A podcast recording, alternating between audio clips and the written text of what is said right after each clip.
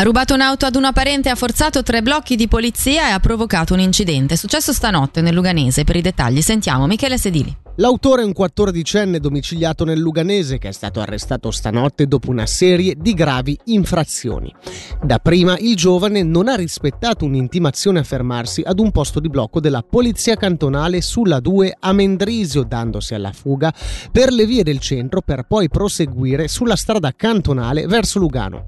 Giunto a Melide, sul ponte Diga, non ha dato seguito a una seconda intimazione a fermarsi da parte di agenti della polizia cantonale, costretti a cercare riparo riparo per non essere investiti. Dopo aver forzato questo secondo posto di blocco, ne ha poi forzato un terzo, urtando un agente che ha riportato delle escoriazioni. Il ragazzino è stato infine fermato in zona Conca d'Oro, solo che, una volta uscito dall'auto, non ha messo il freno a mano e dunque l'auto è andata a sbattere contro quella della polizia. Diverse le denunce che pendono sul capo del 14enne, compresa quella di contravvenzione alla legge federale sugli stupefacenti.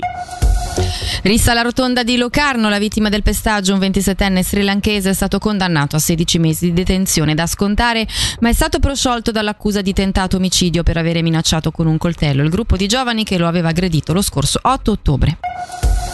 Una manifestazione contro gli aumenti dei premi di cassa malati si terrà sabato a Bellinzona a partire dalle 16 ad organizzarla l'MPS.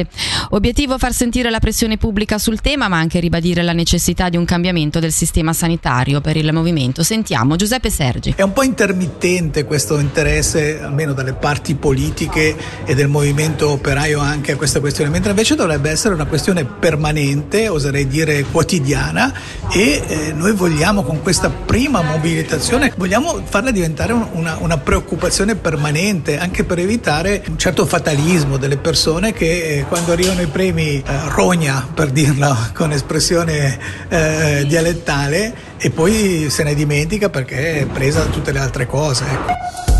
La città di Lugano ha presentato oggi il bilancio positivo di due iniziative sostenute dalla divisione socialità, il progetto sperimentale Punto Digitale che offre assistenza digitale gratuita alla popolazione per il disbrigo di piccole pratiche di uso quotidiano e l'iniziativa È il momento di scegliere, volta ad accompagnare le allieve e gli allievi di terza e quarta media nella scelta del loro percorso formativo e professionale. E dalla redazione per il momento è tutto, grazie per l'attenzione.